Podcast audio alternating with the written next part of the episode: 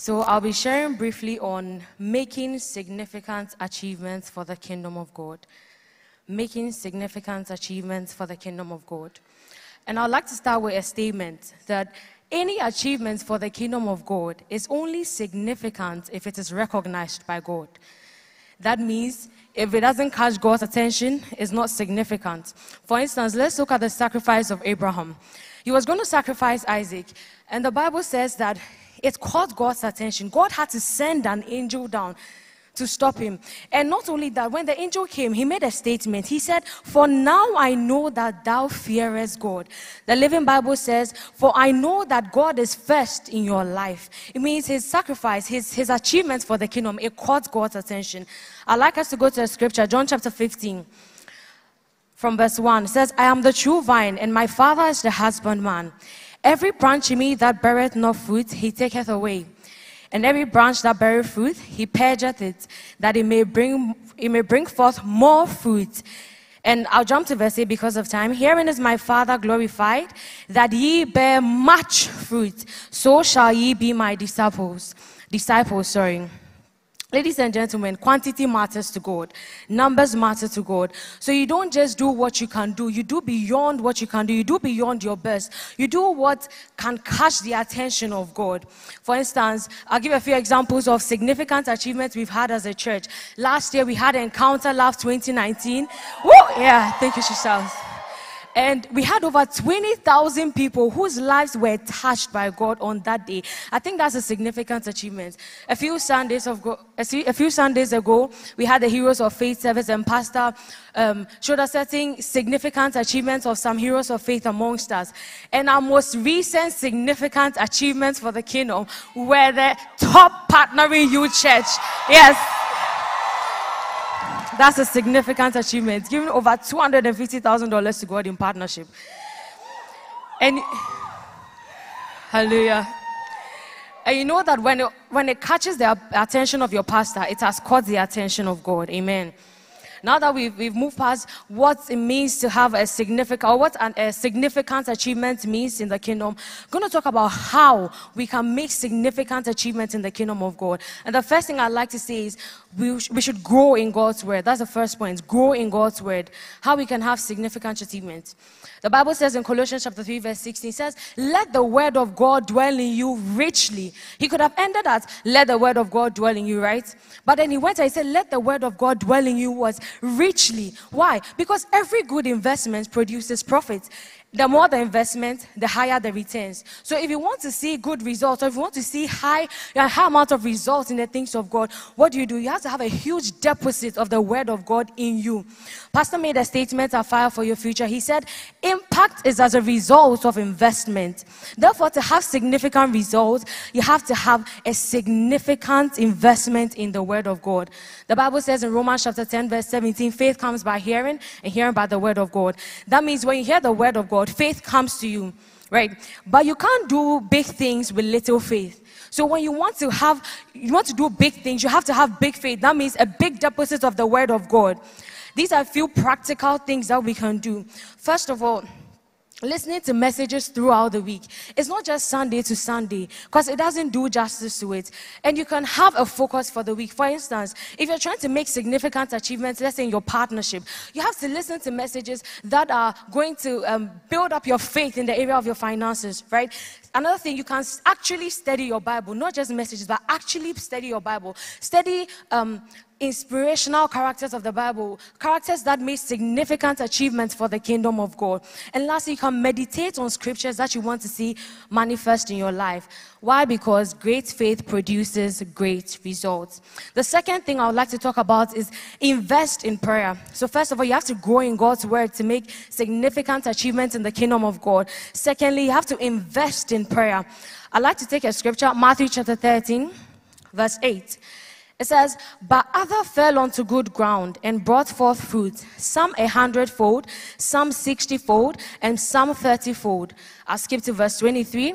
is explaining it. It says, But he that receives seed into the good ground is he that heareth the word and understandeth it, which also beareth fruit and bringeth forth some a hundredfold, some sixty, and some thirty. That means results are in levels. Results are in levels. It was the same good ground that the seed fell on. It was the same word. Was, when they say seed, it was a word. It's the same word, but there were different results. Why? because there are other factors that come into play. So you can't just have a huge deposit or a huge investment in the Word of God. You need to make significant, um, significant investment in the Spirit through prayer. Through prayer. And I'm pretty sure we are aiming for a hundredfold results, right? If you are aiming for a hundredfold results, let me see your hand. Yes, we are aiming for a hundredfold results. So if you if your results are going to command the attention of the world, your prayer will need to command the attention of heaven. I think you should put that down. If your results are going to command the attention of the world, your prayer will need to command the attention of heaven. For instance, let's look at Jacob. From, from the blessing of his father in Genesis chapter 27, Jacob knew that he was meant for great things. He knew that there was a move of God within him. He knew that there were nations within him that he had to give birth to. And he knew that he had to make significant achievements for the kingdom of God. So he always found himself praying. And Pastor always tells us that in the place of prayer, prophecy is birth. Let's look at the scripture in Genesis chapter 32, verse 22.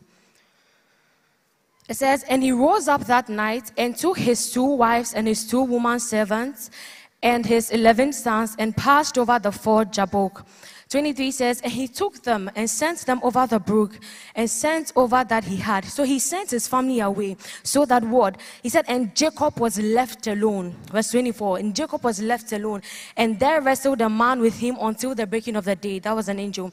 Verse 28 says, And he said, This was the angel now telling him, after he had prayed and contended, he says, And he said, Thy name shall be called no more Jacob, but Israel, for as a prince hast thou power with God and with men and has prevailed. If he didn't go into the place of prayer, although he knew by, by the blessing of his father, he knew the kind of things he was meant for. If he didn't go into the place of prayer, he wouldn't have got this word from God that he now has what? Power with God and with men. I'd like to mention a few practical things. We can carry out prayer projects, prayer projects, and have prayer targets. Maybe this month you want to do eight hours of prayer at a, like at a goal. That's your prayer target for maybe in one particular day.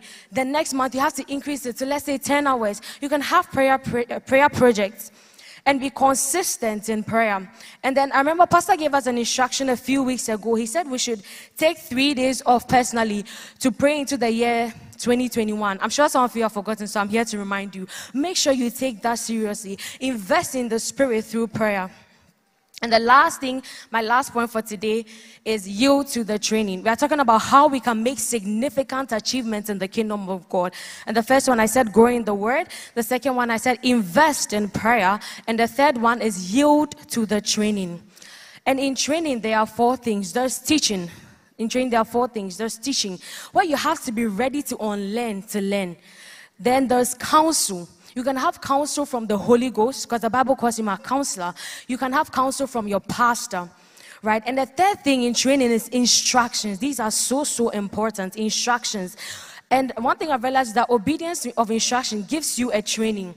Never think that you know too much or you know more than your leader enough to disobey. Never think you know more than your pastor enough to disobey any instruction. And another thing, never let your emotions rise above any word of instruction, no matter what.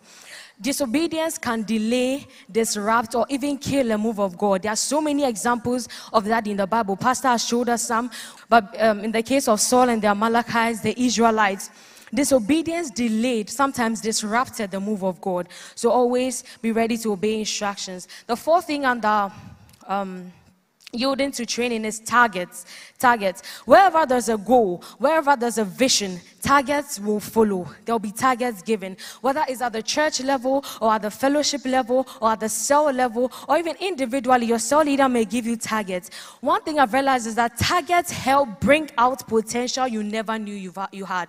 I have so, so many testimonies of this. I remember when we first started church, Pastor would give, instru- he'll throw instructions in the air like, I want to see the first member who will bring three people to church. And I'll take it personal as if he was talking to me. He wasn't talking to me, he was saying it generally. He would say things like, um, when we became fellowship leaders, he say things like, I want to see the first fellowship leader to have a hundred members in church. And I'll take such things personally as if he was talking to me. Of course, there are times he gave me targets, but sometimes he'll be general. And then I'll take it so personal and I'll obey the instruction. Through targets and obeying instructions, I've raised about four fellowship leaders, 30 cell leaders, and more fellowship leaders are coming. Amen. Just through targets. The point is, it's through targets, through these instructions. There's no other secret, does it? Through target instructions, four fellowship leaders, 30, over 30 cell leaders. And at the fellowship level, we have close to 600 people, and as 3, close to 100 people. How? Targets and instructions from my man of God. There's this thing I tell my cell leaders all the time. I said, the worst thing anyone can tell you to do is do what you can do. Why? Because you always remain at the same level. You will never increase in capacity. The word can is from the word capacity. So if you keep doing what you can do, your capacity will never increase. You'll be sitting there. And lastly, I have a personal motto. It's don't go back with an excuse. Never go back with an excuse. Go back with a testimony. You can take it as your personal motto as well. Never go back with an excuse. Go back with a testimony. It's my personal motto for all pastors' instructions and targets. I don't go back with excuses. The other testimonies I would have shared, but because of time, and that is the last thing I'd like to say is carry pastor's word. The grace for every instruction, every target is in the word that pastor will give. Carry pastor's word. When pastor speaks, we move. Say we move. When pastor speaks, when your leader speaks, we move. Lastly, since we've spoken about what significant achievements are and how we can make significant achievements for the kingdom of God, we're going to talk about why we should take our time to actually make significant achievements for God eternal relevance to God. It makes you eternally relevant to God. All right, point one our significant achievements determine our rank in glory. Our significant achievements determine our rank in glory. Our rank on earth is temporary, our rank in heaven is permanent. And how will you get your rank in heaven? Through the significant achievements you've had for God or for the kingdom of God on earth. So the first thing is your, our significant achievements determine our rank of glory. Um, I'll take the scripture from Revelation chapter 22, verse 12. I'll read that quickly. And behold, I come quickly, and my reward is with me to give every man according as his work shall be.